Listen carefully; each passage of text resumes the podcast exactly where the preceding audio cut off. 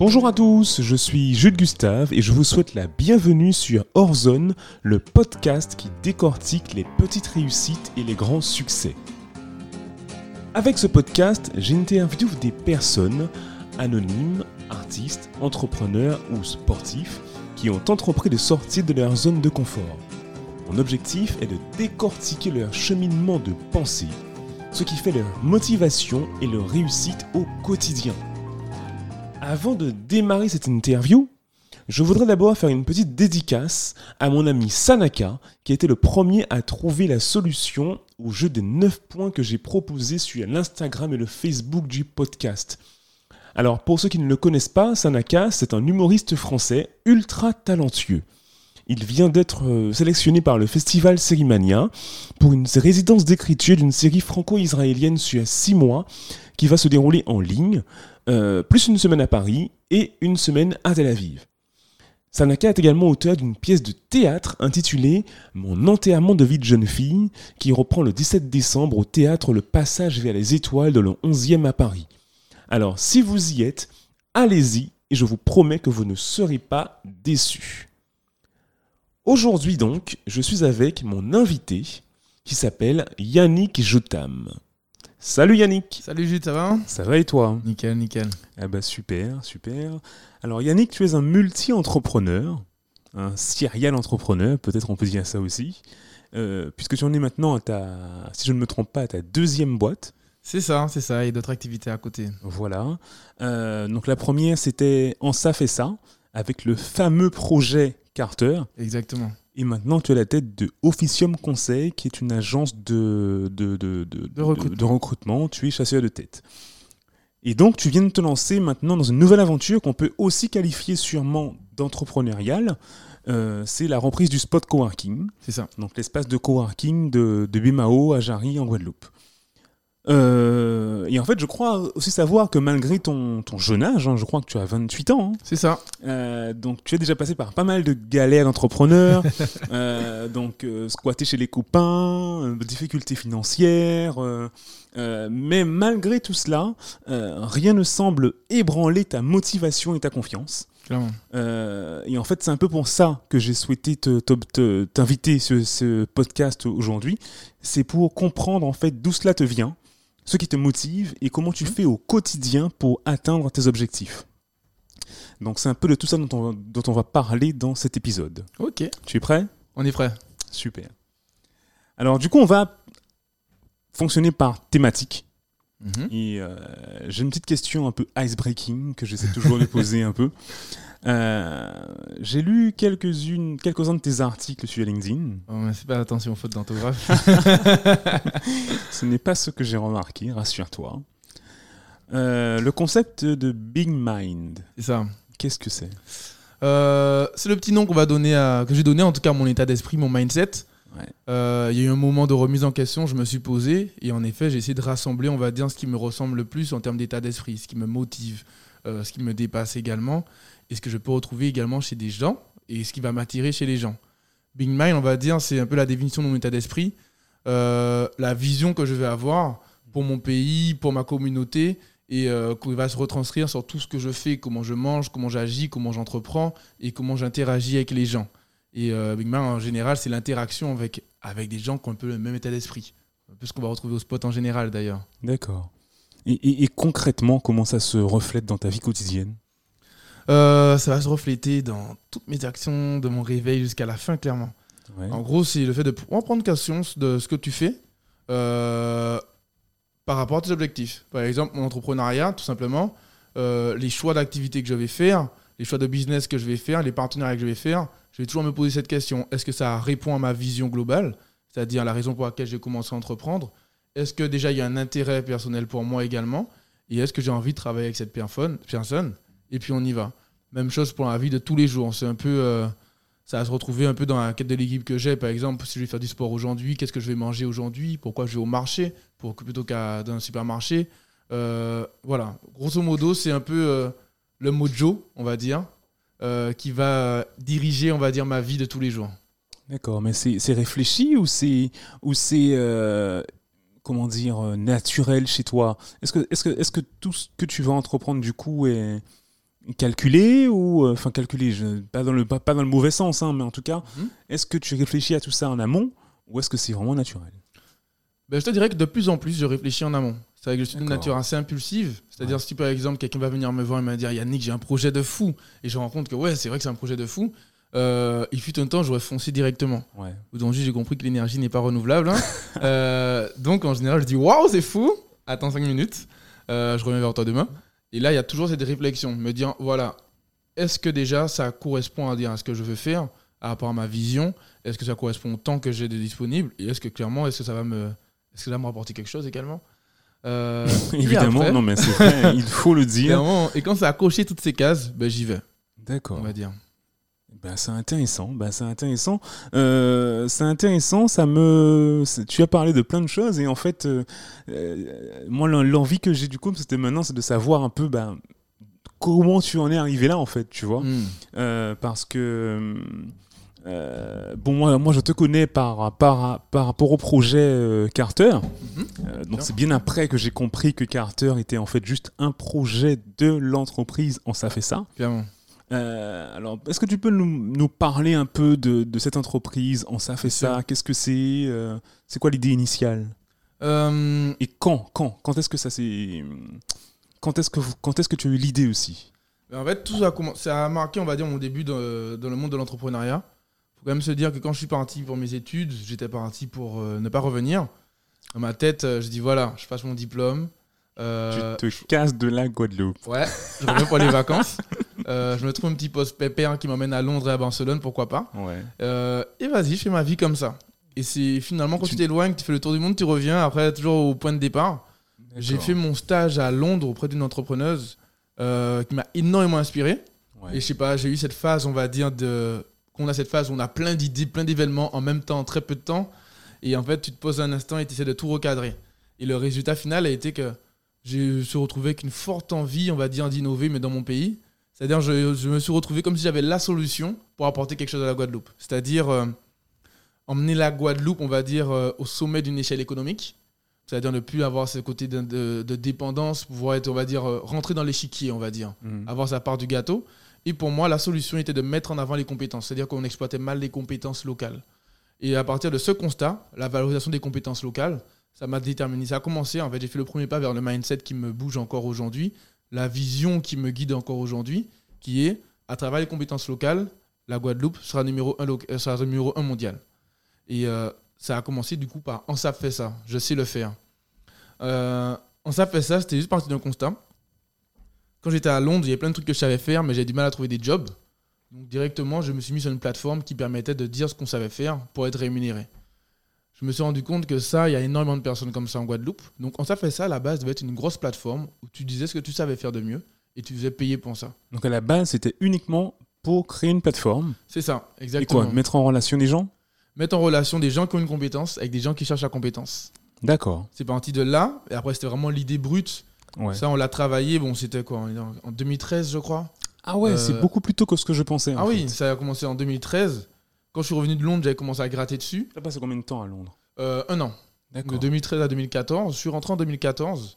Et là, j'ai vraiment commencé à gratter dessus. J'ai commencé à fédérer une équipe autour de moi. Et finalement, de l'idée de base qui était la valorisation des compétences à travers une plateforme, euh, ça a commencé à évoluer. On s'est rendu compte au- à mi-parcours que si on veut mettre en avant des compétences, ce serait bien de se focus sur une compétence précise Ouais. pour avoir un peu notre carte de visite. Et euh, on a lancé Carter, l'application de chauffeur privé. Ok, d'accord. Alors, du coup, euh, donc du coup, ok, je résume un peu. hein. Tu es euh, étudiant, tu es en stage à Londres pendant un an. Mhm. Tu as cette idée, du moins ta, ta, ta tutrice de stage te, te, te transmet ce, ce virus de l'entrepreneuriat. C'est ça. Tu réfléchis donc à, à- à créer toi-même une boîte. Mhm. Tu te rends compte que tu as peut-être des solutions parce que tu as peut-être des compétences, des contacts. Pourquoi, du coup, tu n'as pas souhaité entreprendre là où tu étais? Pourquoi la Guadeloupe? À vrai dire, le virus qu'elle m'a transmis, c'est plus que le virus de l'entrepreneuriat, c'est plutôt le virus de j'ai envie euh, d'avoir, de donner du sens à ce que je fais. D'accord. C'est plutôt ça. Euh, disons que Je n'avais aucun, contact à cette époque-là. Franchement, zéro contact ni à Paris, ni à Londres, Non, ni mais en quand je parle de contact, je parle de tes, de, de tes amis peut-être. hein, Hmm, pas- Oui, je vois. Ben, en fait, aucun n'était branché entrepreneuriat. On était tous, on va dire, un peu dans l'idée de voilà, on va rester sans Paris. Mhm. Euh, mais je sais pas, c'était pris d'un virus comme ça. J'ai été pris d'une envie de vouloir, euh, je sais pas, apporter un peu ma, la différence en Guadeloupe. D'accord. Et de, D'autant plus que tu, con- tu connaissais du coup le marché guadeloupéen, tu t'y intéressais malgré tout, parce que j'imagine que même si tu as quitté la Guadeloupe avec les- euh, avec l'idée de, de ne plus y revenir, enfin on dit toujours ça quand on part, mais Mhm. voilà, tu suis quand même ce qui se passe chez toi quand même. Ben, quand même à distance, c'est vraiment en arrivant sur le terrain que je me suis rendu compte qu'il y avait quand même un décalage entre ce que je croyais connaître Ouais, et la réalité. d'accord. Euh, je regardais à distance comme tous ceux qui font faire leur étude, on regarde quoi les infos, on voit le carnaval, on, Ouais. va, on, regarde, on rentre pas forcément dans, dans le cambouis. ouais, On comprenait pas le business tant qu'on n'y est pas, on va dire. ça. Et puis la vie d'adulte en Guadeloupe est différente de la vie euh, adolescente, euh, évidemment. Et euh, donc c'est ça, c'était une grosse transition qui a démarré à Londres sur, on va dire, mes changements d'ambition. J'avais plus envie d'avoir une vie pépère en Europe. J'avais envie de mettre un peu du sens parce que, je sais pas, j'étais persuadé d'avoir la solution. Je suis Ok. persuadé d'avoir la solution. Ok, une certitude absolue et tu travailles dessus et voilà, l'objectif c'est de vouloir révolutionner un peu ton territoire. Exactement, exactement. Et euh, je pense que c'est ce qui a fait que j'ai toujours pu rebondir et créer d'autres entreprises parce que finalement, qu'on va relier le tout, le fil conducteur est toujours le même, on va toujours trouver de la compétence dessus. Ouais. C'est vrai que par exemple, Carter, au début, les gens pensaient que c'est parce qu'on voulait, euh, je m'intéressais à la mobilité. Pour être transparent, je t'avoue que la mobilité aux Antilles, bon, je pense que le problème est plus grave que ça. Et donc, c'est pas les chauffeurs privés qui vont régler le problème. Ouais. Non, en fait, l'idée, c'était juste de créer un métier, on va dire, un peu hybride pour des gens qui aiment conduire, qui sont carrés et qui peuvent justement euh, euh, profiter justement de cette plateforme pour, euh, je sais pas, nourrir, emmener de l'argent au foyer, nourrir la famille, construire quelque chose. Et c'est vrai que bon, j'étais assez content, ça m'a permis de le faire quand même à pas mal de chauffeurs, Mhm. créer leur métier. Et c'est ça un peu, on ça fait ça, on crée des métiers quoi. Ok. Et d'ailleurs, bah, bon, on parle de Carter, mais du coup, Carter, c'était quoi exactement du coup? Alors, Carter, c'était une, une application qui servait à deux choses. Mettre en relation des chauffeurs privés indépendants avec euh, une clientèle euh, basée en Guadeloupe, Ouais. mais également une plateforme collaborative de covoiturage. Principalement, c'était ça. Euh, L'idée, c'était de pouvoir rassembler des chauffeurs qu'on recrutait, qu'on Ouais. formait et qu'on dispatchait, qu'on organisait sous forme de planning, de manière à pouvoir répondre aux demandes justement des clients sur l'application. Ça a plutôt bien fonctionné pendant un peu plus de deux ans. Et après, boum C'est quoi le boom? Euh, C'était surtout en interne, c'est-à-dire que forcément, euh, Ah, disons que plus ça rentre, plus il y a des enjeux, puis il y a Ouais. des choses, et du coup les difficultés deviennent, on va dire que les petites difficultés qui nous, euh, qui vont consolider une équipe au début, vont plutôt les fragiliser, on va dire, euh, vers la fin. Et forcément, s'il n'y a plus le ciment qui tient en interne, euh, ça crée des tensions, ça crée des explosions, ça crée des points de non-retour. Et c'est vrai qu'il y a des fois où bon, faut juste, euh, faut juste arrêter les choses, quoi. ouais. C'est qu'on se rend compte souvent que ce qu'on crée, on va dire, la, la société qu'on crée, c'est pas notre bébé en vrai. hein. C'est euh, euh, ce qui est important, ce qui est dans notre tête, on peut le refaire. Donc euh, ça sert à rien de ruiner une santé, une amitié, euh, une vie, on va dire quand on dit hein, quand c'est gâté, c'est gâté. Mhm. Exactement. Et du coup, tu veux me dire que, en fait, Carter, le projet a- est mort à cause de dissensions en interne et non pas à cause de d'un manque de marché, de finances, de, de, de- ou, ou Mm. un- Je pense qu'il y a eu plusieurs éléments qui ont joué. Parce que forcément, s'il y a une scission en interne, c'est que forcément on est fragilisé par autre chose. Ouais. Concernant le marché, je trouvais ça plutôt intéressant. Le marché était très réceptif. Va dire, comme je te disais, hein, pendant euh, plus d'un an et demi, il y a quand même plusieurs chauffeurs chez nous qui ont pu vraiment créer leur métier comme ça, euh, payer leurs factures, euh, créer une, se créer une stabilité. vous et vous ça, avez créé. Carter en quelle année? On a créé Carter, il me semble, en fin 2016. Ok. Ouais, fin 2016. Il y a eu plusieurs grandes étapes, on va dire. Ouais. Je suis rentré en Oui, parce que c'est ça. Tu as créé Carter depuis les depuis depuis Paris. Hein. On a communiqué sur Carter à Paris. Ouais. C'était dans le cadre d'un concours. Euh, Quel, quel concours? Innovation Outre-mer? Euh, BPI, French Tech, euh, French Tech, BPI, euh, pitch son inno. Et c'est un jour, en fait, on était en train de, pendant un an et demi avec l'équipe, on était en train de gratter sur le business plan, et puis on s'est dit un jour, bon, les gars, arrêtons, hein, allons faire quelque chose. Il y a un concours là, vas-y, on tente, on n'a rien à perdre. Ah, donc avant, pendant un an et demi, vous avez planché sur le projet sans lancer le projet? Exactement, exactement. On était en sous-marin pendant un très bon moment. D'accord. Déjà, passer de En ça fait ça, la grande plateforme qui fait tout, à Carter, l'application de chauffeur privé, il y a eu quand même beaucoup de temps qui sont passés. Ouais. entre le temps de trouver des développeurs, de ne pas trouver le bon développeur, euh, patati patata. Euh, l'étude de marché qui fait bien de temps in- interminable. Et le jour, on se rend compte que finalement, on, on pousse toujours un deadline, peut-être parce qu'on a, le, on a peur de sauter à l'eau. Ok. Et, un et- jour, et- euh, attends, mais pendant un an et demi, Mhm. vous bossez sur le business model, le business plan, enfin toute, toute la ça. partie en amont. Exactement. Exactement. Pendant un an et demi, c'était ça. On est parti d'une grande ligne. On ça fait ça, ça va faire ça. Ouais. Et puis on a commencé à gratter, gratter, gratter, euh, définir les maquettes de l'application, de la plateforme, euh, commencer à commencer à comprendre le marché. Ouais. Euh, Comment Mais vous aviez déjà une idée du, du marché de. euh, Est-ce que vous avez déjà. Tu me parles, tu m'as parlé d'études de marché. mhm. Comment tu, as fait une étude de marché à distance? À distance, ouais. Comment tu comment tu t'y es Du pris phoning. Un jour, on a bouffé l'annuaire. Ah ouais, d'accord. On n'est jamais arrivé au bout, en vrai. Ouais, Pour être honnête avec toi, c'est justement, on commençait, à, on commençait à perdre énormément de temps sur cette étude de marché, ouais. à se dire, mais tiens, il manque tant de numéros à appeler, on n'a pas fini le formulaire. Je pense que tout le monde est passé par là. Et puis un jour, je vais pas te mentir, on s'est dit, hey, fuck, on y va. Ben, Il y a un concours, ouais. euh, les gars. Soit on le fait, soit on le fait pas, mais arrête, au bout d'un moment, il faut passer à l'étape suivante. Ok. Et puis, euh, on a tout fermé, on a répondu au concours, on a fait une petite vidéo sur Facebook qui a bien marché. Ça nous a emmené aux portes de la finale de, bah, la, finale de la compète. Et euh, tout s'est enchaîné à ce niveau-là, en fait. Tout s'est enchaîné à ce moment-là, c'est allé très très vite. Je crois qu'on a eu les premiers retours, les premiers partenariats alors que l'application n'était pas créée. Euh, de là, moi, il m'a pas fallu plus, j'ai quitté mon boulot, j'ai pris un billet d'avion. Ah ouais, t'as t'es décidé toi. ah ouais, une semaine après, j'étais de retour en Guadeloupe. D'accord. Euh, et puis on a Après le concours. Juste après le concours. Mais vous l'avez, vous l'avez, vous avez été lauréat ou pas du concours? On a fini deuxième. Deuxième. Ok. Ok. Mais du coup, bon, on n'a rien gagné. Ouais. Mais euh, ça nous a permis de commencer à avoir une première carte de visite. C'est-à-dire, voilà, ben voici Carter. La- même par exemple, à, à l'époque, on s'appelait encore On ça fait ça. L'application qui va faire des chauffeurs privés. Ok. Et- Euh, Et d'ailleurs, Carter, ça, ça vient, ça vient d'où ce nom? Alors, Carter, je me suis vraiment réveillé un jour comme ça. Un jour, on s'est dit, bon, les gars, On ça fait ça, l'application de chauffeur privé. On n'est plus trop dans le même thème, faut trouver quelque chose. Ouais. Et je crois qu'un jour, je me suis réveillé dans la nuit en mode, évidemment, les gars, Carter. Carter, ok. c'est une pièce d'un véhicule également. Il y a car dedans. Et l'idée, c'est, voilà, avant, tu prenais le car, maintenant, tu prends ton Carter. Ok. Donc on a mixé un peu le tout, on s'est dit Ok. vas-y ça passe, on fait un petit logo. Ok. Et puis on y ok. va. C'est bien produit. Ça a vraiment été un produit qui a été créé en plein vol finalement.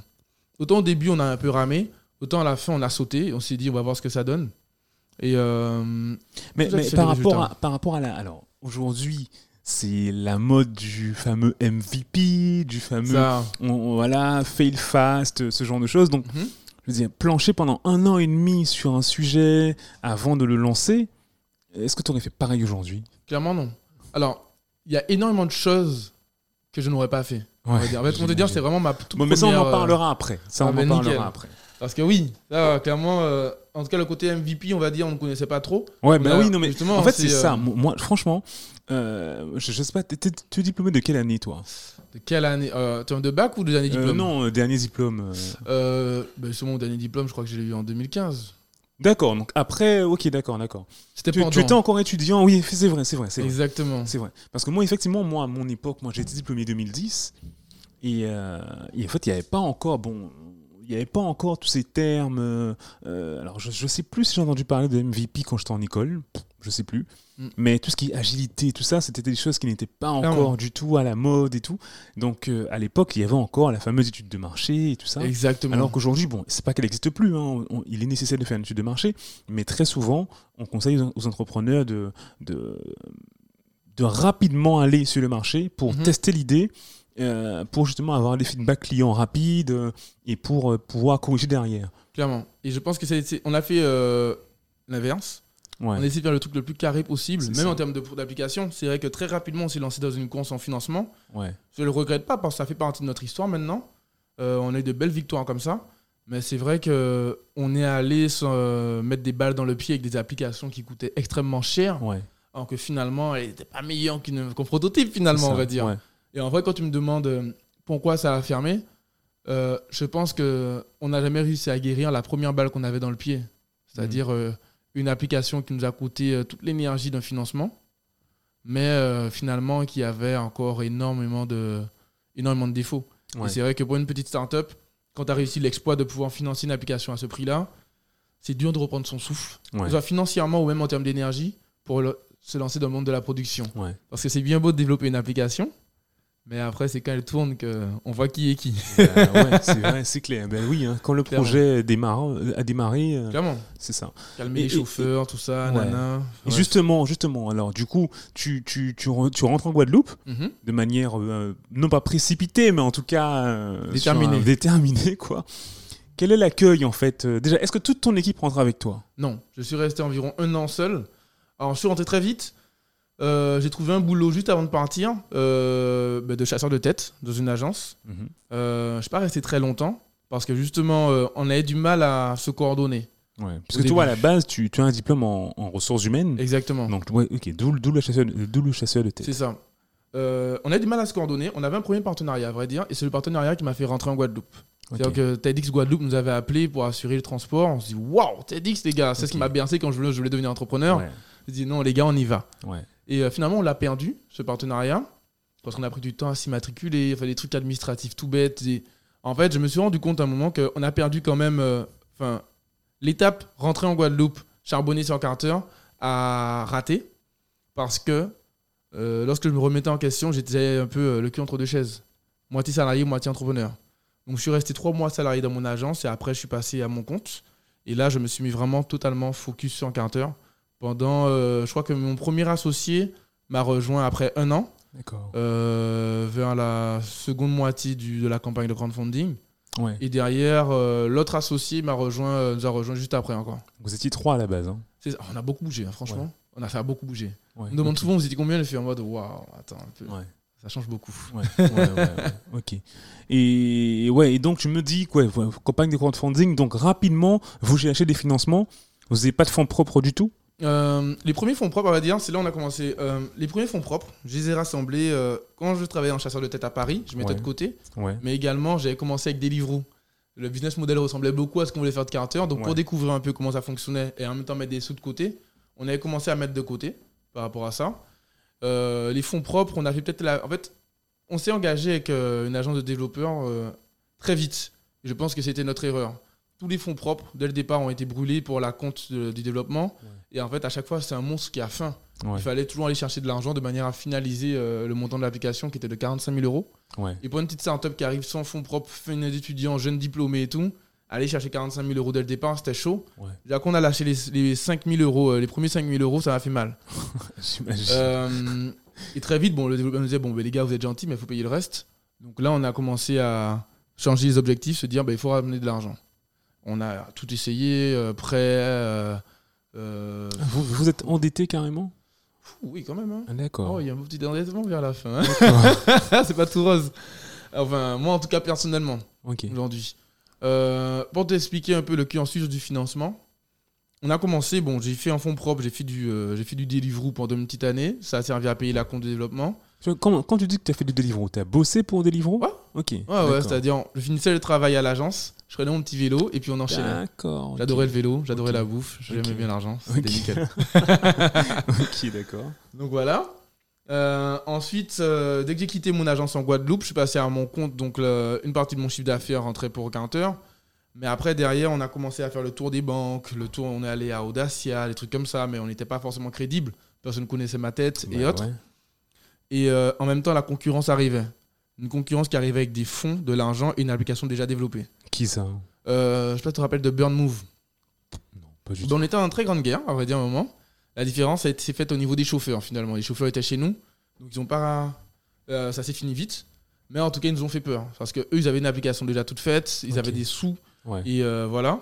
Ce qui fait que c'est bien, ça nous a boosté, on va dire. Je pense que toute la quête de financement, je l'aurais faite. La seule chose que j'aurais changé, c'est j'aurais plutôt payé un prototype. Plutôt que payer 45 000 euros une application, Ouais. j'aurais payé 8 000 euros une application. Ouais. On serait retrouvé avec du budget pour se payer un salaire, nous, Ouais. euh, pouvoir prévoir en trésorerie, pouvoir payer plus de chauffeurs, blablabla. Et c'est vrai que finalement, euh, charbonner pour 45 000 et donner 45 000, ça fait mal. Euh, mais bref, on a commencé comme ça. On a lancé une campagne de crowdfunding express, je m'en rappelle bien. On avait un ultimatum de la part de l'agence des développeurs pour payer une partie. Une agence, une agence de Guadeloupe. Hein. Euh, ouais, c'est ça. Euh, du coup, on s'est dit, bon, mais écoutez, les gars, il nous faut euh, deux mois pour rassembler euh, 15 000 euros. On fait quoi? Donc, on a lancé une campagne de crowdfunding en trois jours. En Et, trois euh, jours. Ouais. Euh... ah, mais encore de ça, on disait, vous êtes tarés, les gars. Ouais, parce Euh, que oui, euh, le crowdfunding, normalement, c'est c'est un projet en lui-même. hein. Ah oui, c'est clair. Du temps. clair. Mais là, c'était un euh, peu, j'avoue que c'était un peu l'énergie du désespoir. Ouais, Clairement. C'était ça ou rien, où on arrête, ou on rentre chez nous. ok. Du coup, euh, on l'a fait. C'était une bonne petite victoire. On a rassemblé 14 000 euros. Ça a permis déjà de payer une bonne partie En combien de temps euh, euh, en 40 jours. D'accord. Et euh, comme on dit, l'argent entraîne l'argent. Et du coup, on a eu enfin notre premier accord pour le prêt croissance TPE Ok. ouais. pour financer le reste de l'application. Et ça, c'est un prêt. c'est quoi? C'est un, prêt, donc tu le. Ah ouais, tu- c'est un prêt. C'est pas... Beaucoup Ouais, de gens croient que c'est une subvention Ouais, d'ailleurs. Ce jour-là, ouais. on a fait une belle photo avec euh, le président de la région. Il Ouais. faut savoir que Carter n'a jamais reçu euh, un seul euro de subvention. hein. mhm. Tout l'argent qu'on a reçu aujourd'hui, tout l'argent qu'on nous a donné, ben, c'est le love du crowdfunding. Clairement, c'est la communauté. Sinon, le reste, on est allé chercher notre argent et jusqu'à présent, on rembourse notre argent. Ah, Jusqu'à présent, t'es endetté là-dessus? Ah ouais. Ah ouais, d'accord. Ok. Ok, ok. Bah dis donc. Euh, Ah bah, c'est le game, hein. Disons que ça permet d'apprendre, même de pouvoir même transmettre pour qu'on fasse mieux que nous. Et même sur mes autres sociétés, pouvoir comprendre, on va dire, comment ça se passe, où est-ce que j'ai merdé sur la première expérience, qu'est-ce que je peux faire de mieux, à quoi sert l'argent, à quel moment demander du financement, à quel moment ne pas en demander. Voilà. Et ne jamais demander de l'argent qu'on en a besoin. Ok. Surtout. Ouais, c'est ça. Ouais, ouais, ouais. De ne jamais demander d'argent quand on en a besoin. Ça, c'est une phrase, euh, c'est une phrase euh, en or, ça. Mhm. exact. Non, mais c'est super. Et, et du coup, comment tu faisais pour gérer euh, Alors moi, moi, je suis, en- je suis arrivé en Guadeloupe en 2017. Mhm. Et du coup, à l'époque, donc, je connaissais Carter. Je connaissais aussi, bah, le... c'est pas du tout en concurrent, mais euh, Carrefourly, qui donc était donc la, la société euh, plutôt basée en Martinique, même s'il il, fon- il- il- il- il fonctionnait aussi ici. C'était de la mise en relation entre chauffeurs euh, pour justement des locations euh, touristiques plutôt. Exactement. Euh, Plutôt location automobile, en gros, des gens qui, des propriétaires, ouais. plutôt mise en relation entre les propriétaires de véhicules et justement des touristes. Et des touristes, c'est ça. Euh, Voilà. Et moi, ce qui m'avait, ce qui m'avait marqué, c'est de voir les, les, les, gars de Carrefourly euh, qui avaient une, une relation, euh, comment dire ça, humaine euh, assez forte avec leur, leur chauffeur Mhm. et avec leurs clients. Comment toi, comment toi tu gérais ça, cette relation avec les chauffeurs? Je pense que c'est pour ça qu'on s'est toujours aussi bien entendu avec Carrefourly. D'ailleurs, un grand merci à eux. Ils nous ont donné une énorme force lors de notre campagne de crowdfunding. Ouais. Franchement, jusqu'à présent, j'admire enfin ça. Ouais. Euh, on se rapprochait beaucoup par rapport à ça. On avait une relation, une énorme relation de proximité avec nos chauffeurs. Mhm. Ben là, l'endroit où on fait notre podcast, avant, c'était les bureaux de Carter. Ils venaient quand ils voulaient. Oui, c'est vrai. Vous parlait. étiez les- tu étais le premier euh, client du spot Exactement. je me Avec- trouve, euh, me avec. Carter. C'est ça, exactement, exactement. Ouais, et euh, ben, ils venaient quand ils voulaient. Ils savaient où j'habitais. De toute façon, à l'époque, on n'avait pas de bureau, donc les rendez-vous se faisaient ben, chez moi. Ils venaient sur ma terrasse. Euh, ben, quand ma fille est née, je faisais les réunions. Il y avait ma fille sur le bras et on faisait les réunions sur la table. Ouais, On clôturait par un petit ponche comme il fallait. ouais. Et derrière, oui, on se parlait franchement quand il fallait se parler franchement. On s'engueulait quand on s'engueulait. C'était une famille en vrai. hein. C'était une vraie famille. Et euh, de belles relations. Jusqu'à présent, je travaillais encore avec eux. Euh, et c'est vrai, c'est une relation de confiance où on se parlait vraiment franchement. Comme ils disaient, oui, Yannick, là, tu déconnes. Ou là, Yannick, ton application est nulle. Ils me le disaient sans mâchouiller leurs mots. Mais derrière, ce qu'ils faisaient, c'est qu'il y avait une relation où euh, ils charbonnaient. S'il fallait se lever à 2 heures pour faire une course pour sauver le client, même si une course 10 euros, ben, même si on s'était engueulé il y a une heure, ben, ils prenaient leur voiture et ils y allaient. Ouais, Et ça, c'était euh, c'était beau. ouais, ouais. Ça, c'est génial. Et du coup, euh, ouais, tes, tes, tes- chauffeurs te connaissaient euh, personnellement Parce que c'est ce que j'ai compris. hein, en Guadeloupe, surtout, les, ils ont besoin hein, de savoir euh, qui est derrière ce projet-là. Surtout quand c'est un projet digital. hein, et, et, et, et du coup, ils ont besoin exactement de savoir à qui se plaindre, en fait. Qu'est-ce qu'il faut aller voir quand, quand, ça, quand ça merde, en fait. Clairement. C'est vrai qu'il y a une relation de confiance qui s'est créée parce que déjà, oui, quand il y avait un problème, je répondais. Ouais. Et surtout, euh, avant tout, j'ai été le premier chauffeur de Carter. Ouais. Et euh, ils ont pris du temps à accéder à la plateforme administrative qui gérait les courses. Mais justement, c'est lorsque le, le- un des chauffeurs qu'on a nommé chef de chauffeur a eu accès à ça, c'est là où ils ont arrêté de se plaindre. Ils se sont rendus compte que j'ai déblayé derrière eux. À l'époque, les courses de Carter étaient à 2 euros et les gens nous testaient sur des courses à 3 heures du matin. Ma fille venait de naître, donc vous faisait des allers-retours des fois à Bouillante, à Sainte-Anne pour des courses minables. Et euh, qui a fait qu'après, on a pu faire une notoriété, qui ont fait que leur course était à minimum 10 euros et c'était décent.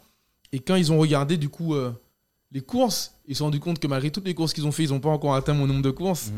Euh, ils se sont dit, ok, donc il a mouillé la chemise. Et surtout ça, en fait, je pense qu'il y avait un, un respect mutuel parce que Ouais, ils, ont mouiller la vu, chemise. ils ont vu comment toi tu t'es impliqué avant même que eux ne commencent quoi. C'est ça. Et même quand ils ont commencé, les préserver de certaines courses, des choses comme ça, qui fait que, oui, lorsque j'ai passé le flambeau au niveau chauffeur en disant, bon, ben les gars, maintenant c'est vous, ben, ils ont compris que c'était pas juste euh, démerdez-vous, c'était on a bien nettoyé derrière vous, là vous avez un boulevard, allez-y. Comment tu fixes d'ailleurs le, le- le tarif Parce que je veux dire, euh, euh, pour ceux qui connaissent pas la Guadeloupe, hein, la Guadeloupe c'est c'est un territoire, euh, alors je sais même plus combien de kilomètres carrés ça fait, mais en gros à peu près beaucoup de choses quand même sont, sont regroupées un peu au centre de la Guadeloupe, entre Bémao, Gosier, Sainte-Anne. hein. Déjà, déjà le, les courses étaient plutôt en journée ou en soirée? Ben écoute, il y avait, euh, des, il y avait des phases de rush et des phases cool. Ouais, Euh, les grosses phases de rush, c'était le matin, très tôt pour les gens qui allaient travailler. ouais, Euh, une petite phase entre midi et deux, mais c'était gentil. La phase de retour, les gens qui sortaient du travail. Et après, les phases le soir, les gens qui sortaient et autres. Et il y avait quand même une belle population nocturne quand même qui sortait de nuit. Et c'est des belles courses. Euh, le business model était assez simple dessus. L'algorithme était très, très simple, peut-être même trop simple. Kilométrage, temps de course et l'heure de la course. Et à partir de là, ça faisait un tarif. Et bien sûr, euh, une distance, euh, enfin un tarif minimum qui a augmenté au fur et à mesure. Euh, le business model, en fait, comme toute startup, le business model se teste. On était encore en plein test de business model.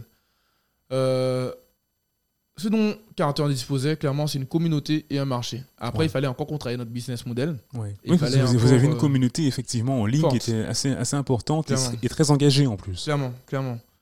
Et euh, en gros, il fallait juste qu'on travaille. Je pense qu'il y avait de grosses choses à faire encore, c'est dommage. Euh, il fallait juste encore challenger le business model. Des fois, j'ai des idées comme ça qui viennent. Je me dis, ah ouais, putain, j'aurais fait ça. Ah, ouais, ça c'est. Par exemple, si quelqu'un veut se lancer maintenant, je lui conseillerais de plus se tourner vers le B2B et justement sa communauté, plutôt l'utiliser comme un levier marketing. Limite, ne, limite avoir un prix fixe, mais en fait, derrière, plutôt faire des contrats en entreprise pour du marketing, des choses comme ça et autres, de manière un peu à avoir euh, une vitrine côté marketing, genre je fais plein de courses, mais derrière, avoir des contrats mensuels, réguliers, avec des entreprises. Et après, derrière, quand tu es en B2B, tu déploies sur plein de choses. À l'époque, on voulait déployer en fait une sorte de CRM de transport en marque blanche pour les entreprises, par exemple. Euh, je pense que ça, c'est un terrain plus facile à exploiter. Mm. Utiliser la communauté, les chauffeurs, enfin les clients, comme du, un produit marketing. Ne pas forcément aller chercher l'argent chez eux, donc leur faire un peu avec des courses trop chères. Et plutôt rémunérer les chauffeurs avec des contrats d'entreprise. Ok. D'accord, je vois. Ok, et euh, alors, bon, on a beaucoup parlé, bon, beaucoup, euh, de, Carter, euh, de, de, on va dire, l'échec de Carter. Maintenant, j'aurais aimé qu'on parle du succès de Carter. Qu'est-ce qui fait que Carter, malgré tout, a été un succès pour toi? Pour moi, c'était un succès, premièrement. Pourquoi? Parce que la... ce qui m'a poussé à rentrer dans l'entrepreneuriat, on va dire, cette, cette, ce besoin, mais en tout cas, j'y ai répondu avec Carter. Je voulais créer un métier pour des gens qui n'en avaient pas. Et je voulais qu'ils soient excellents dessus. On a eu 10 chauffeurs qui, pendant un an et demi, ont payé leur facture avec. Ouais, Ça, c'est check. Donc, déjà, dans mon parcours d'entrepreneuriat, ça, on ne pourra jamais le rayer. ouais. Ça, c'est beau. Aujourd'hui, également, ça m'a permis de me faire un nom, clairement. Je rends compte encore. Mhm, Euh, donc, dans toutes mes activités, on me connaît. mhm. Ça, c'est bien. Euh, Et aussi, on a pu faire de belles victoires quand même en termes de levée de fonds ou autre, de créer cette communauté, on va dire. Ouais. En fait, ce qui me fait plaisir avec Carter, c'est que quand même, avec une vision commune avec mes associés, on a réussi à mettre de l'énergie, prendre nos tripes, c'est tout ce qu'on avait de toute manière. Et en partant de rien, je rappelle bien, ce qui a changé, c'est qu'on a dit on n'a rien à perdre. Mhm. Et euh, à partir de là, on a enchaîné les réussites. Ouais. On a réussi à empiler, on va dire, on a réussi à empiler des choses de manière à avoir quelque chose à perdre. Et qui fait qu'aujourd'hui, euh, je n'ai pas, euh, je ne rougis jamais devant Carter. Pour moi, Ouais. c'est un beau parcours, c'est une belle expérience, c'est une belle carte de visite. C'est le fait de rassembler une communauté aujourd'hui qui jusqu'à présent n'a pas encore été dépassée, euh, de, ra- de se rapprocher de partenaires euh, commerciaux avec qui je travaille encore, et aussi de pouvoir euh, laisser, on va dire, euh, une ligne dans l'histoire, quoi. Ouais. Donc, dans tous les cas, réussite ou pas réussite, est-ce que je mange avec ça ou pas Ça, c'est quelque chose, en tout cas, qui ne sera jamais effaçable dans le dans l'histoire de l'entrepreneuriat guadeloupéen. C'est vrai. C'est vrai qu'en plus, à l'époque, on parlait ouais, du, du UBA local. Mhm. Euh, et euh, je veux dire, on a tous, on a tous, on, on, a, on avait tous conscience de qu'il fallait un truc comme ça en Guadeloupe, Mhm. quelque chose, quelque chose qui nous permette de nous déplacer euh, sans prendre notre propre voiture. Euh, mais voilà, c'est qui pour qu'on puisse rentrer chez nous, tout ça. Et vous, vous l'avez fait. euh, et alors, je ne sais pas du coup si derrière quelqu'un pourrait le, faire la même chose en mieux, que, que- que ça réussisse. Ça, je ne sais pas. D'ailleurs, je voulais te poser la question. D'ailleurs, qu'est-ce que tu penses du coup du ouais, tu le marché guadeloupéen. Est-ce que le marché guadeloupéen était à l'époque euh, prêt pour ce genre de solution en fait? Je pense que oui. Sinon, on n'aurait pas une réponse aussi positive. Ouais. Par contre, euh, c'est dans la définition même de la startup. C'est-à-dire qu'aujourd'hui, on était vraiment une startup. Ouais. Là, aujourd'hui, je monte plus de startup. Je monte des business classiques. Mais euh, une startup, par définition, crée son business model en plein vol. Ok, ouais. Mais par contre, du coup, elle a besoin de cash à brûler pour tester son business model.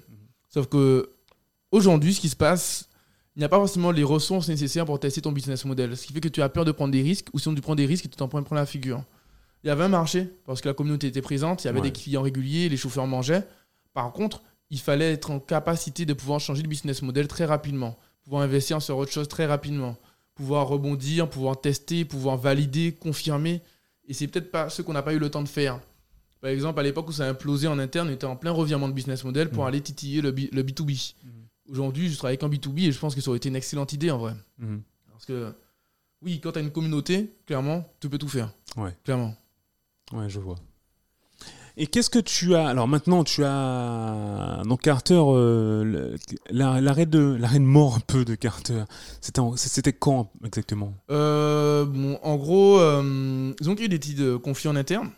Donc j'ai préféré m'é- m'éloigner Ouais, euh, à un moment donné euh, par rapport, on va dire, à des euh, décisions avec lesquelles j'étais pas d'accord. ouais.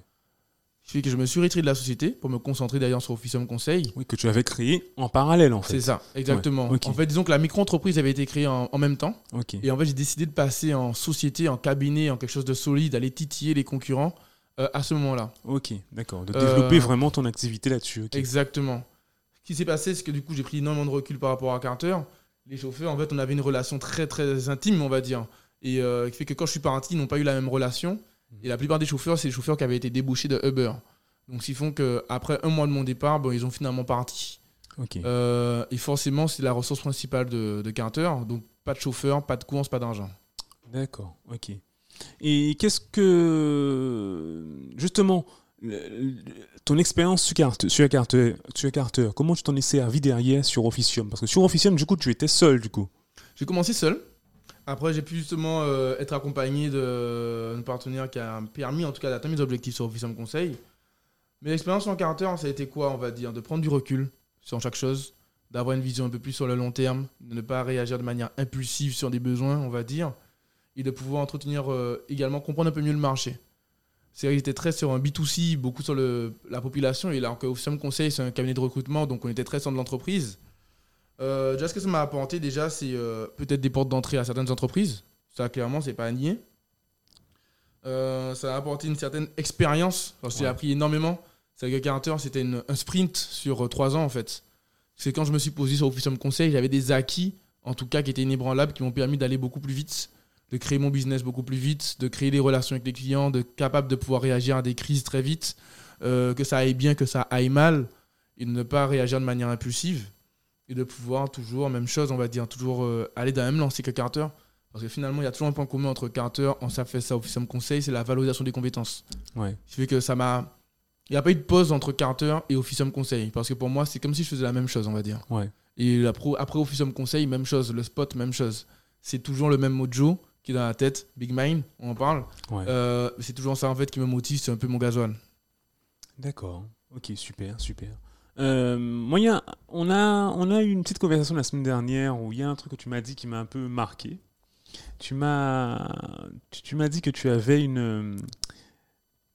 Quand tu avais une vision, euh, tu tu t'en rappelles? Ouais. Tu ne supportais pas trop euh, qu'on remette en cause ta vision. Oui, c'est vrai que je me remets beaucoup en question aujourd'hui, par exemple par rapport à Carter. Je pense que oui, il y a des choses que je reproche à mes associés, par exemple. Mais quand on prend du recul, de toute façon, c'est comme euh, un mariage. hein. Si ça pète, c'est que forcément, il y a des torts des deux côtés. C'est ça. Et euh, je pense que la vision, c'est comme un super pouvoir. Aujourd'hui, c'est ma vision qui m'a permis déjà. Je pense que j'aurais pas été le même homme si j'avais pas eu cette vision que j'ai eue à Londres. J'aurais eu une vie lambda. Je me serais fait plaisir à Londres, tranquille, ou à Barcelone, j'en sais rien, mais je ne serais pas progressé. Aujourd'hui, euh, quand je regarde en arrière, je suis plus du tout le même homme. Parce que j'ai la. À force de la volonté, boostée par ma vision, justement, j'arrive à changer des choses en moi, m'améliorer, me remettre en question très fortement sur des choses et y aller. Mais en, et en parallèle, cette vision également, ça, c'est comme un super pouvoir. Si tu la laisses te dominer, tu te fais bouffer. Et des fois, en fait, tu n'as pas de recul. tu es, en- tu es à fond en mode biscuit sans frein Ouais. avec ta vision et tu n'entends pas ce qu'on te dit. On va te parler, tu entends blablabla. Euh, C'est ça en fait. Est-ce que tu penses pas que la vision, c'est pas aussi. Je pense que surtout quand on est entrepreneur que c'est extrêmement important. Mais est-ce que c'est pas aussi euh, quelque chose qui peut te bloquer et t'empêcher en fait de, de, de te remettre en question, d'accepter la critique? Clairement, je pense. Clairement. Et des fois, ce qui est dur, c'est que c'est très difficile de dire à quel moment tu as raison ou tu as tort d'être borné. Parce que je pense que quand tu as une vision, il faut être borné également. Hmm. Tout en étant capable de faire des grosses remises en question. C'est bizarre, hein Prends l'exemple du crowdfunding. Le crowdfunding, j'ai forcé toute mon équipe à la faire. Euh, Justement, on s'est séparé d'un associé comme ça. Il m'a dit Yannick, t'es un gros taré, tu fais une fuite en avant et il a arrêté de bosser Ah avec nous. Il m'a dit, euh, voilà, tu t'es mis une balle dans le pied, tu vas foirer, tout ça. Ben oui, un crowdfunding en trois jours, je me rappelle, j'ai demandé à un gars qui est en communication avec moi, ok, il faut faire quoi pour faire une campagne? Il m'a dit, il faut un mois. Je dis, ok, on va le faire demain. Mais ça, Ok. c'était ma vision qui parlait. J'ai dit, les gars, si on fait pas le crowdfunding, on crève. Et moi, je crève pas. Ouais. Donc, on va la faire. Ça, c'était un côté têtu, euh, borné, parce que je savais que j'avais raison. Eh ben putain, j'ai eu raison. Parce qu'en plus, euh, alors, je, sans, sans pour autant, enfin, je connais un petit peu de loin en fait ce, ce système. Souvent, euh, dans le crowdfunding, tu as les, les- même les équipes de la société de crowdfunding qui peuvent t'accompagner hein, pour, pour, pour concevoir le, le- le- le projet de crowdfunding. Exactement. Là, ils nous ont accompagnés pour la page d'accueil. En fait, Ouais. euh, on a dû pousser. Vous, l'avez fait avec quel, euh, Euh, quel partenaire Oh, Ulule, ok. Exactement. Donc, ils nous ont conseillé pour la page d'accueil. On l'a relancé plusieurs fois avant validation. Ouais. C'est vrai que ça a pris trois jours et pas un jour, d'ailleurs. Ouais. Euh, Mais après, derrière. Donc, après, à, la base, à la base, tu dis au gars, moi je vais faire une campagne de crowdfunding et je veux qu'elle soit live pour dans trois jours, enfin demain quoi. C'est ça. Je vais lancer quand le mec maintenant. te dit, ok. Là, il me dit, vraiment, ta page est dégueulasse, tu vas rien faire. On a tenté, on a amélioré, on a amélioré, on a relancé. Et puis, au moment, il dit, ok, bon, ça passe, vas-y, débrouillez-vous. D'accord. Et, tu as, ça. tu as un- quand normalement quand tu lances une campagne de crowdfunding, tu as une, euh, un objectif à atteindre. Ça. C'était, euh, il me semble, c'était combien encore? 11 000 euros, je crois? D'accord. Ouais, et c'est 11 000 d'ailleurs, si tu ne l'atteins pas, il se passe quoi? Tu perds ton argent. Ah ouais, d'accord. Et donc comment tu fixes le montant? Bon, on l'a fait un peu. euh, Je t'avoue qu'on l'a fait un peu à la louche. Hein. Ouais, ok. À base, de toute façon, je cherchais. Il me fallait 30 000 euros pour financer le reste de l'application. ok. Euh, 35 000 euros plus précisément. À base, je voulais mettre 35 000 euros. Là, j'ai écouté mes associés. J'ai dit, ok, ok, ok, ok. Bon, d'accord. On va la faire en 3 jours, mais on va descendre le truc. Et du coup, on est descendu à 11 000. Finalement, on a pu obtenir les 14 000, ce qui est bien. Et finalement, ils avaient raison parce que derrière, on a pu choper autre chose. Euh, ça veut dire que, ouais, des fois, il faut faire un forcing. Tu as une vision parce que tu vois plus loin que les autres. Et euh, faut y aller. Mais il y a des fois, en effet, ta vision, par contre, c'est tes propres œillères. Et c'est dur de faire le discernement entre quel moment il faut être têtu, quel moment il faut pas être têtu. Et pour ça, je pense c'est euh, prise de recul, spiritualité et euh, être capable de pouvoir rester serein à toute situation. Et tu y arrives aujourd'hui? Beaucoup mieux. Il y a des fois où euh, je pense que pff, on n'est pas infaillible. hein. Il y a des fois où je me suis en prend à retrouver dans mes vieux travers de Carter. Je me reprends. Mais c'est vrai que il y a d'autres fois où je me suis en prend en me disant c'est bien Yannick, hein, tu remis en question, t'as laissé passer. J'apprends à laisser passer. J'ai compris que tu pas faire toutes les guerres du monde. Ça. Pas mal. tu as grandi en maturité. C'est ça, il faut. Pas mal. Euh, tu parles de spiritualité. Justement, ça me, ça me permet d'aborder un, un- un dernier thème, sûrement, qui est celui de la, de la motivation, de, de, la, de, ouais, de ce qui te, ce qui te booste en fait au Mhm. quotidien. Euh, Est-ce que tu peux me parler aujourd'hui? Que- Quelle est ta journée type aujourd'hui? Ben écoute, tu me parlais encore de Big Mind, qu'est-ce que ça agit dessus? Ben C'est les mêmes choses également. Big Mind, la base de Big Mind, c'est on part du principe que tout est connecté. Tout est connecté, les rencontres que tu vas faire, tes échecs, tes réussites. Et derrière, il faut juste être prêt à les recevoir, comprendre les signes. Donc le matin, quand je me lève, déjà, vu que tout est connecté, le corps, on l'entretient, il faut. Mon petit déj, en fait, je prends du principe que j'aime bien me lever tôt Ouais. pour prendre soin de moi la matinée. C'est un peu mon ancrage, c'est mon repère. C'est le seul truc qui bouge pas. Après, ma journée peut être totalement what the fuck. Et ça Mhm. arrive souvent. Mais je dis qu'au matin, c'est mon matin. Donc je me lève, je fais mes petits pancakes, je fais pancakes pour ma fille, je fais mon petit sport. Puis là, il me reste du temps. Petite méditation, petite prière, toujours, euh, toujours avoir de la gratitude. Après, on est prêt, on se lance. Et on voit la différence entre une journée donc. avec ou sans méditation. C'est vrai Ah ouais ok. J'y réfléchirai. J'y méditerai aussi, moi. Ah, je te jure, ça fait un bond de fou. Disons que tu vois des choses que tu ne voyais pas avant. Tu changes juste de point de vue, tu as plus de recul sur certaines choses. Et justement, en tout cas, c'est l'outil qui m'aide en tout cas à me dire à quel moment euh, je dois laisser ma vision s'exprimer ou à quel moment je dois laisser la vision des autres s'exprimer. Si j'ai pas de méditation, ben, je retourne au mes vues de travers, c'est ma vision et les autres se taisent. Alors que là, derrière, je le prends cool. Ok, bon, ça me fait chier. mais Vas-y, teste, teste, vas-y, on essaie. quand Ah, ben tu- tiens, t'avais raison. Alors, moi, j'ai moi, j'ai toujours du mal à. Ça fait plusieurs fois déjà que sur ce podcast, on parle de méditation, de- d'alignement avec soi-même, tout ça. Et euh, j'ai j'ai toujours du mal à comprendre. euh, à mon avis, c'est juste parce que j'ai pas assez, assez fouillé hein, Mhm. euh, cette méditation. euh, en quoi ça t'aide à, à- à accepter la vie de l'autre?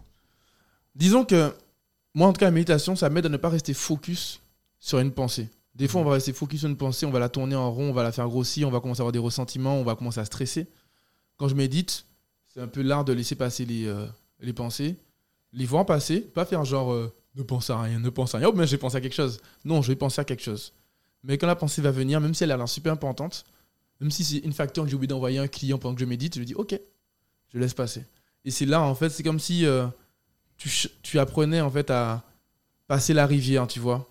Et ne plus te faire euh, happer par la rivière, mais passer voilà, en contresens et pouvoir faire suivre ton chemin.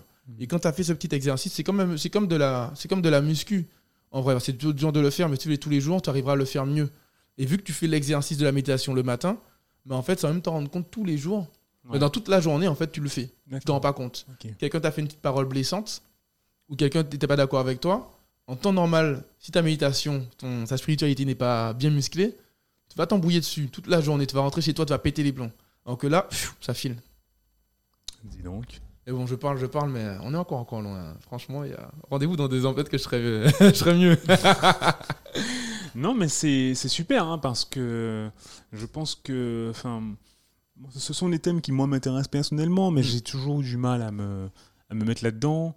Et euh, ouais, je vois que beaucoup, beaucoup de gens sont, sont très, très euh, intéressés et mettent en pratique ce genre de choses. Clairement. Donc, euh, et ça aide vraiment, apparemment. Donc, Oui, c'est je- super. Je, dirais que, en une phrase, pourquoi la spiritualité peut t'aider, c'est que développer ta spiritualité, c'est accepter qu'il y a quelque chose qui te dépasse, de plus grande que toi.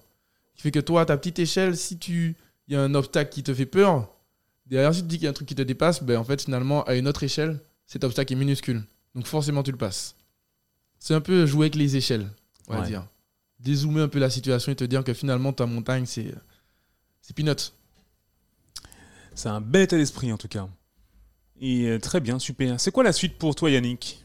Pour la suite pour Officium écoute, déjà pour me conseil, euh, après trois ans d'activité, on a atteint les objectifs. C'est-à-dire que l'idée, c'était de ne plus être micro-entreprise et de se faire un mini-salaire dessus. Ouais. C'est vraiment de pouvoir grappiller des parts de marché, d'avoir sa place, on va dire, dans le marché du recrutement, ce qui est fait aujourd'hui. On devient de plus en plus une référence, j'en suis satisfait. Ouais, tu travailles avec des clients de uniquement en Guadeloupe ou euh, Guadeloupe, Martinique et Guyane. Ouais. Euh, L'objectif aujourd'hui, maintenant, c'est de pouvoir aller toucher des cibles à l'extérieur. Ce serait bien. Mais déjà, consolider la position sur la Guadeloupe, la Martinique et la Guyane. On a principalement des clients sur la Guadeloupe, bien sûr. Mais en tout cas, on a pu avoir, se faire un petit réseau de clients euh, de confiance et qui nous font confiance. Ouais. En plus, toi, tu as une spécificité. Enfin, je, enfin, je connais pas trop le marché de la, de la, des chasseurs de tête, mais tu es accompagné avec euh, des psychologues. Tu as, tu as une équipe hein, autour de toi. C'est ça. Je suis accompagné de ma psychologue du travail, Alissa Lancourt, qui euh, nous, fait, nous permet justement de donner un petit côté un peu plus qualitatif à nos dossiers de candidature. Ouais. C'est-à-dire, moi, j'ai mon point de vue côté RH, côté compétences, mais elle, elle va arriver pour essayer de me faire un petit dossier, m'expliquer comment il va réagir et autres. Mais là, on est innové encore plus, justement, euh, à- en mêlant un peu les activités du spot et d'officium. Maintenant, je fais mes Oui, sessions on de n'a pas parlé du recrutement, euh, mes sessions de recrutement euh, au spot. Ouais. Je fais venir 10-15 personnes. Le but, c'est de les mettre en situation et de voir le naturel revenir au galop. C'est fun, c'est cool et c'est efficace. Ouais, et les clients, enfin les, les, les- est-ce que les euh, comment dire ça, les, les candidats, pardon, est-ce que les candidats euh, sont euh, le, le spot, ça a une influence sur le candidat? Ils adhèrent. Ils adhèrent totalement. Dès qu'ils rentrent, en fait, ils rentrent dans une expérience déjà. Ouais.